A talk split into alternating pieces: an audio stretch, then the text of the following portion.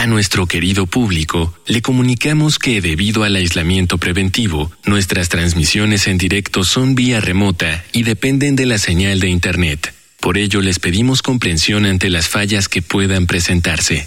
Gracias por compartir estos momentos en casa con Radio UNAM y Vida Cotidiana.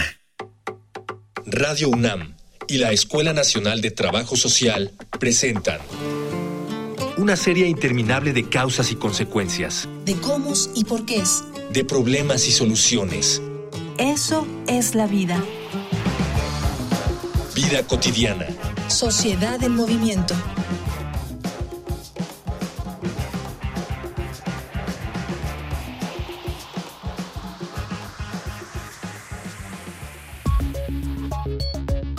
Pareciera que por más de un año, el tema solo ha sido uno, la pandemia. Pero en realidad, se trata de una compleja red de temas que se conectan a través de ella. Entrar en cuarentena fue algo muy distinto de entrar en pausa. El trabajo continuó, la escuela continuó y también la política. Ahora que ya sentimos que estamos en el último esfuerzo para aclimatarnos a la enfermedad, México debe atravesar una jornada electoral de gran importancia, no solo por la magnitud de las decisiones que se tomarán en las urnas, sino por la defensa que haremos de nuestro derecho a la democracia. A la par del cuidado y las precauciones que debemos mantener para evitar contagios, hay que prestar atención a perpetuar este ejercicio de la ciudadanía. Es por ello que en esta emisión de Vida Cotidiana, Sociedad en Movimiento, hablaremos de elecciones durante la pandemia con el doctor Javier Carreón Guillén, profesor de la Escuela Nacional de Trabajo Social y experto en gobernanza. Dialogar para actuar, actuar para resolver.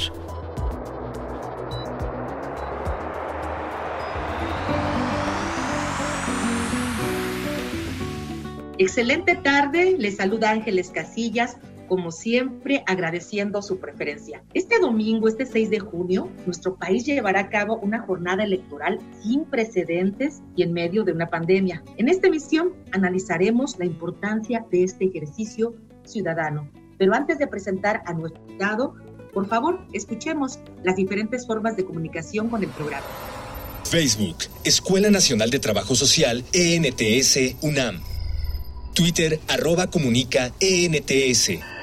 Instagram, comunicación ENTS. Quiero dar la bienvenida a un excelente académico de nuestra máxima casa de estudios, a quien además le profeso un profundo cariño, admiración y respeto. Buenas tardes, doctor Javier Carreón Guillén.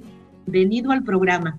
Buenas tardes y muchas gracias. Nos gustaría mucho que a manera de contextualizar, digamos, la temática, pudieras compartir con nuestra audiencia por qué son tan significativas las elecciones de este próximo 6 de junio.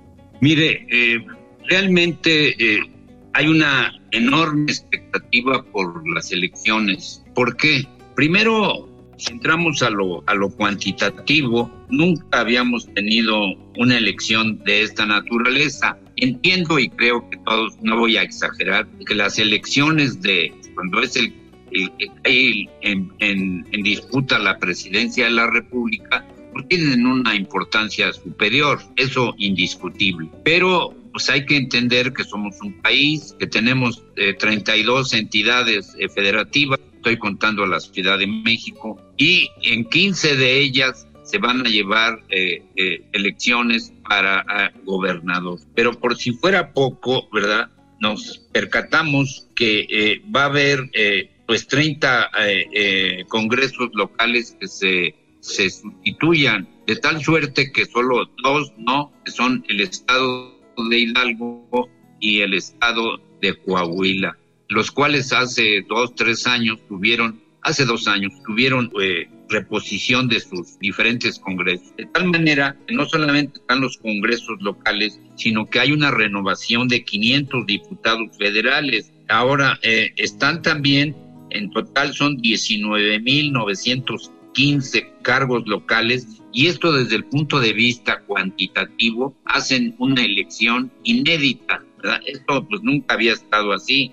Además, el padrón, tenemos un padrón y a mí me aburre un poco, pero perdón que los fastidie con los números. El total de electores que teóricamente podrían votar son 93,636,029 electores, ¿verdad? de los cuales, y nada más significo que la mayoría pues son mujeres, son 48.531.777 mujeres, y hay 45.144.252 hombres. Y la diferencia es significativa, porque parece que no, pero hay 3 millones más de mujeres que de hombres. Ahora, la importancia cuantitativa, repito, es muy significativa, pero por si esto fuera poco, hay una expectativa para ver si al actual gobierno, siempre las elecciones intermedias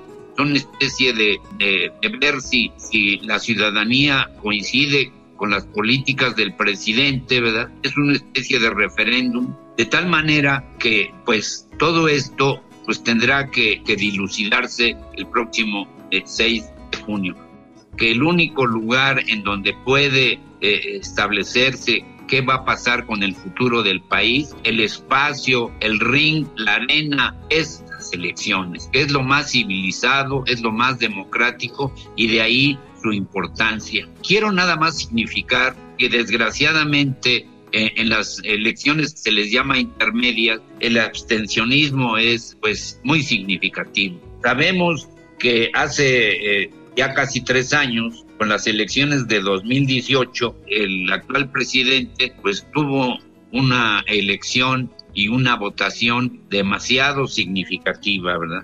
Arrasó prácticamente en las elecciones, y sin embargo el abstencionismo fue de más del 30%. Habría que decirlo, solamente en 1994 hubo un abstencionismo del 22.84%. Es decir, ha sido en las elecciones cuando está en disputa la presidencia, en 1984, cuando menos abstencionismo ha habido. Desde luego, y esto hay que señalarlo, el abstencionismo es un flagelo, es de veras algo que afecta a la democracia y la afecta de manera muy sensible y determinante. Eso es lo que podríamos hablar de este contexto en el cual pues hay corrientes muy encontradas, ¿verdad? Se dirimen muchos cargos de elección popular, pero y 15 gubernaturas, que no es cosa menor, ¿verdad? Esto nunca había ocurrido en la historia de México, porque las gubernaturas se hacían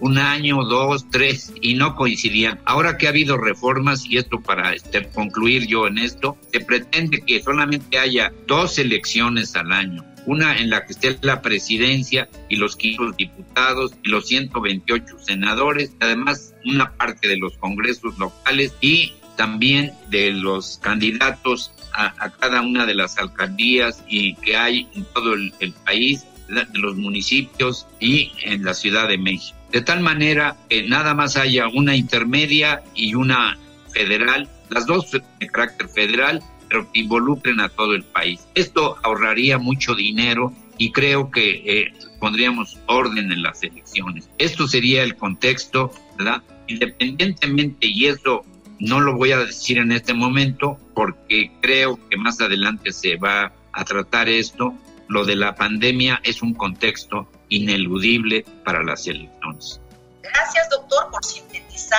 Rescato de tu participación 2 aspectos importantes, ya tú lo decías, entre otros, la parte, digamos, cuantitativa, las elecciones más grandes en la historia de nuestro país, ¿no? Por el número de cargos que están en juego, y la otra parte que señalabas, la cualitativa, que por así decirlo, todos estos intereses que están en juego para las posiciones políticas que están ahí presentes, ¿no? Y que obviamente generan también conflictos y otro tipo de análisis que podremos ver si nos alcanza el tiempo más adelante. Ya tú lo señalabas, estamos hablando de elecciones que están en medio de una pandemia. Vamos primero a escuchar algunos datos que nos prepara producción con relación a esta temática, estas elecciones del 2021 en nuestro país. Te invito a una infografía social. Infografía social. El proceso electoral de este año comenzó en septiembre de 2020. Este año los votantes buscarán renovar la Cámara de Diputados y diversos cargos en los 32 estados del país. El 6 de junio se elegirán 300 cargos federales para diputados por el principio de mayoría relativa y 200 por representación proporcional, además de una senaduría de mayor relativa.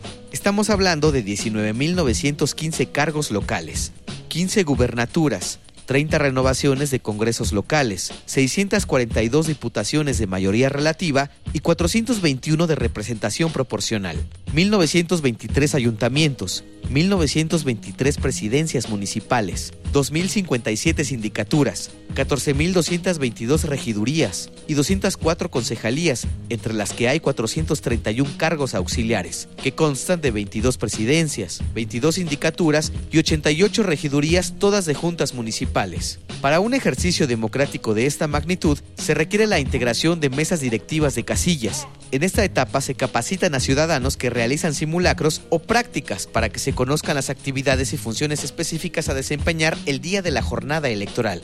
Serán un total de 162.939 casillas, de las cuales 68.539 son casillas básicas, 84.478 son casillas contiguas, 9.047 son extraordinarias y 875 son especiales.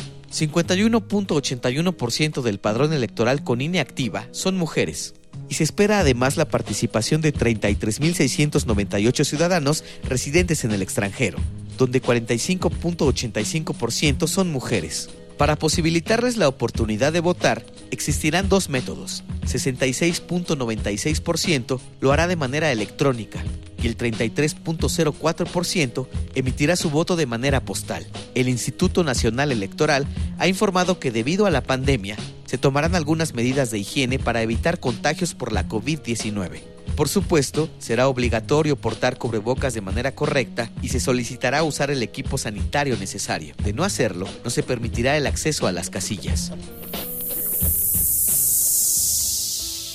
Ya regresamos, estamos platicando con el doctor Javier Carreón Guillén acerca de estas próximas elecciones. Ya estamos a 2 días de nuestras elecciones. Y doctor, platícanos un poquito cuando hablabas del abstencionismo y ahora que muchas personas han aludido justamente al temor de salir a votar, de los riesgos que esto puede implicar en medio de una pandemia. ¿Cómo crees tú el panorama? ¿Cómo está el panorama con relación a estos temores, a esto que puede ser también parte de un abstencionismo lamentable que podríamos estar viviendo?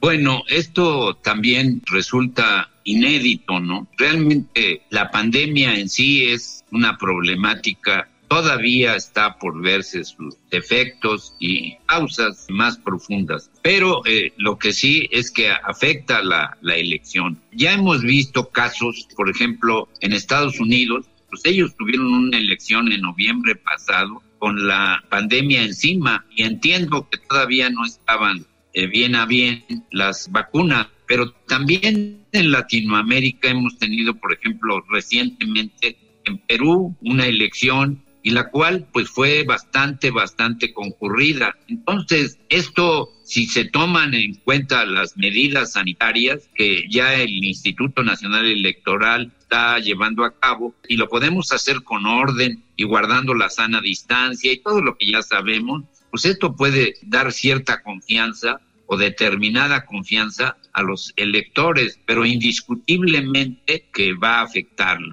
No tenemos el caso, por ejemplo, ya que hablaba yo de Estados Unidos, allá el voto sí se puede llevar por correo, cosa que en México, pues esto no, ¿verdad? Estamos todavía, creo que un poco lejos de esa situación. De tal suerte que pues tenemos que llevar a cabo la votación y repito, va a haber un número amplio de casillas electorales, de colegios electorales, pero la gente pues tendrá siempre el temor del contagio, de la enfermedad, de la pandemia, la cual pues ya falta muy poquito, ¿verdad? Estamos a horas de que se lleve a cabo este proceso electoral y pues todavía nuestro proceso de vacunación pues está lento, ¿verdad? No hemos ni vacunado ni el 15 o 20% de la población, ya con las 2 dosis que han establecido las autoridades sanitarias. Entonces, yo diría que si hay referentes de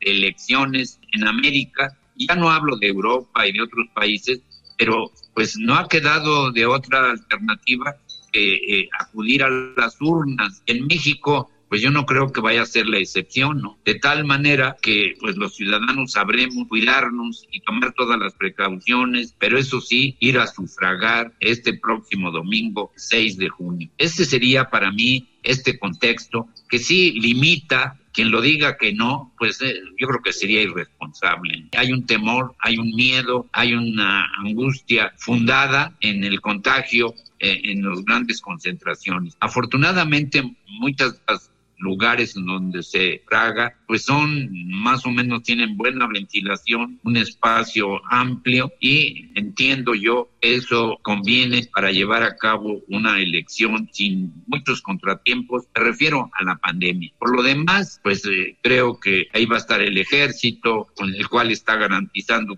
una libre elección y bueno, esperemos que esto pues concurra de la mejor manera. Ese sería para mí este contexto, ¿verdad? Que pues a esta elección de carácter democrático le va a afectar, pero esto dentro de un año, dos, tres y qué sé yo más adelante ya será historia y es algo totalmente inédito. Esto no había ocurrido y esperemos que no vuelva a ocurrir. Me refiero a la pandemia. Sí, entendemos, doctor. Yo estoy segura que dada la complejidad técnica que requiere este proceso tan grande en todo nuestro país, pues involucrará sin duda alguna la cooperación y coordinación de órganos electorales, federales, unas elecciones libres, justas, sino también elecciones con todas las medidas de seguridad y por supuesto que también para ello requerimos de la cooperación de los ciudadanos y las ciudadanas para garantizar que esto no afecte más de lo que tendría que ser. Tú hablabas de que independientemente tengamos las medidas para poder sufragar.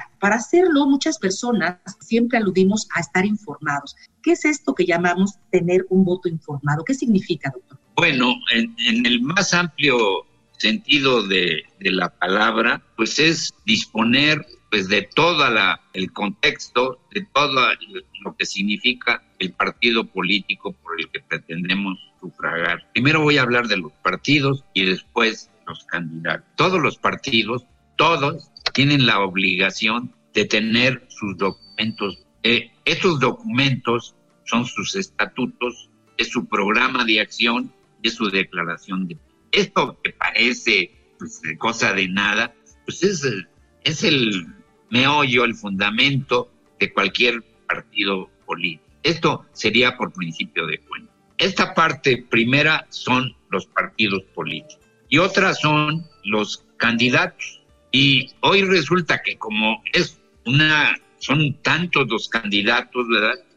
Yo ya lo decía, que hay más de 19,000, casi 20,000 cargos locales. Es un número enorme, ¿no? Estoy hablando de presidentes municipales, de miembros al Congreso, de los diputados federales, de los gobernadores, esos son poquitos, son 15, pero todos estos hacen un número muy grande.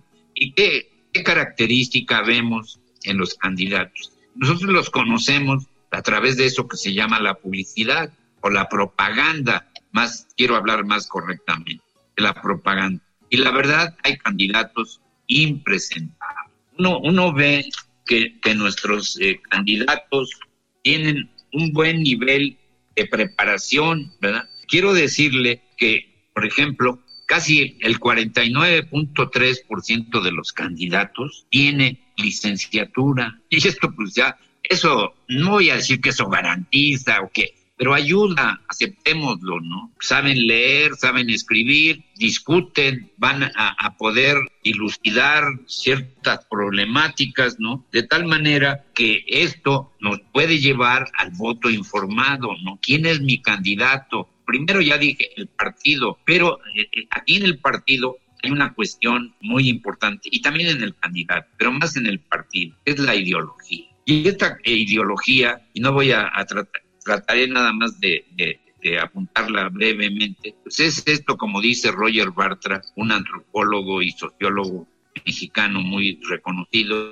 que es la conciencia falsa o no que tiene la ciudadanía, que tiene la gente. Yo puedo creer de Juan Pérez X o de Rosita Sánchez Y esa es la ideología que yo tengo, ¿no? La creencia, lo que para mí representa. ¿Y cómo es esto? ¿Y por qué? Yo creo que aquí juega un papel determinante los medios. Pero los medios, ¿verdad?, que son la televisión, el radio, que es el periódico, que son las revistas y que también es el internet. De acuerdo con los teóricos como Macomb, toda la información está sesgada, está mediatizada. Y esto pues, hay que tomarlo en cuenta. Entonces, entre más la gente está informada, puede dilucidar cómo, por quién votar o por quién no. Sin duda no está exenta estas elecciones de estos conflictos políticos, de estos ataques reputacionales y entre otras creencias que se tiene, y justamente porque nos interesa lo que las personas piensan acerca de ello, es que recopilamos varios testimonios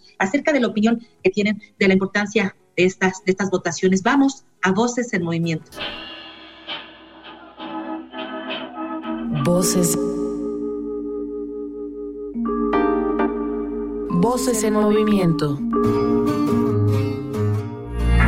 Hola, me llamo Ana Medina, soy de Magdalena Contreras. Sí, me gusta participar en las elecciones y ejercer mi voto, porque es nuestro deber como ciudadanos. Nuestro país no puede dirigirse solo o estar esperando que alguien más decida lo que se va a hacer, ¿no? O sea, nosotros también podemos participar en las elecciones. Me parece que están los puestos a diputados y me parece que van a ser como 500 lugares los que se van a elegir. He escuchado que es una de las elecciones más importantes, es una de las más grandes y de las más importantes. Hola, ¿qué tal? Mi nombre es Héctor Ostaba y vivo en el municipio de Chizapán de Zaragoza, en el Estado de México. Sí, creo que es importante, de verdad, ejercer el voto. Es una de las actividades primordiales que tenemos como ciudadanos para elegir pues quiénes son nuestros representantes en la Cámara de Diputados, en la Cámara de Senadores, como presidentes. Entonces, pues ellos son quienes deben de dar nuestra voz en esas instancias y tendrían que llevar el rumbo correcto. Sin duda va a ser un tema la pandemia, porque pues mucha gente por temas pues de cuidados personales y de enfermedades seguramente no se va a presentar en las urnas. Yo esperaría que de verdad la mayoría fuera a elegir a sus representantes, pero sí creo que va a haber pues mucha gente que no va a salir de su casa. No, pues nada, invitar a todos los que escuchan que salgan a votar con las medidas sanitarias correspondientes, sana distancia y todo lo demás, pero que ejerzan su voto libre y al final, pues que voten por quienes más les parezca, más les agrade.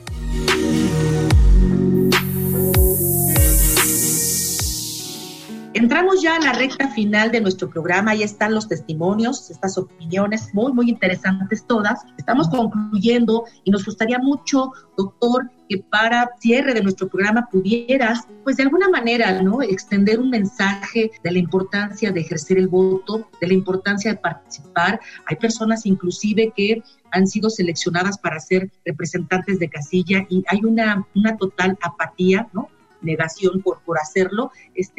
Creo que así no avanzamos como ciudadanos, pero bueno, tú tienes la palabra, adelante, doctor. Yo apelaría a que la gente reflexionara, pues que estamos en un proceso eminentemente democrático en el que está de por medio el futuro inmediato de México. ¿Cómo vamos a dilucidar nuestro futuro después de esta pandemia? Que la verdad ha causado estragos, como que retrocedimos casi el 10% en el año pasado, ¿verdad?, en nuestro Producto Interno Bruto. Entonces, ¿por quién vamos a votar? ¿Por quién vamos a elegir? Esto tiene que ser, como usted en la pregunta lo planteaban, que tiene que ser un voto eminentemente pensado. Y esto solamente será posible en la medida en que tengamos mayor información, a tener pues, un desarrollo en mi vida, y esto muchas veces solo se logra mediante la educación. Y esto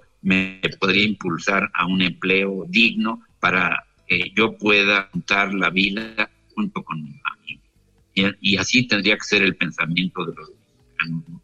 No estar a expensas de lo que el gobierno me dé, 500,000 pesos o una despensa, lo cual pues es mísero, ¿verdad? Es reducción, es algo residual, y cuando yo aspiro a tener una vida más digna, expectativas para mi familia, para mis hijos, para todo el país. Esa sería mi reflexión. Por supuesto, doctor. Yo creo que, añadiendo a lo que tú bien señalas, podríamos hablar que aún tenemos una necesidad imperiosa, no sé si ese es el término, de alfabetización en procesos electorales, en saber qué es democracia, cómo se ejerce, cuál es la corresponsabilidad también que tenemos como ciudadanos. Entonces, bueno, como tú bien lo señalas, no solamente es tener una expectativa de lo que el otro, la otra puede otorgarme o darme, sino también son formas distintas de participación por un mejor país. Yo quiero agradecerte muchísimo a nombre de la Escuela Nacional de Trabajo Social, doctor, el que hayas compartido estos temas tan importantes y esta invitación, exhorto que tú haces para ejercer nuestro voto de manera libre, sobre todo democrática e informada. Quiero agradecer a quienes hacen posible, tanto en Radio UNAM como en la Escuela Nacional de Trabajo Social, nuestro programa, en producción Miguel Alvarado, en la información Carolina Cortés y Georgina Monroy, en la coordinación Jimena Camacho, pero en especial quiero agradecer a todas las personas que cada viernes nos siguen y sintonizan Vida Cotidiana, Sociedad en Movimiento. Yo soy Ángeles Casillas, nos escuchamos el próximo viernes. Excelente fin de semana y muy buena jornada electoral.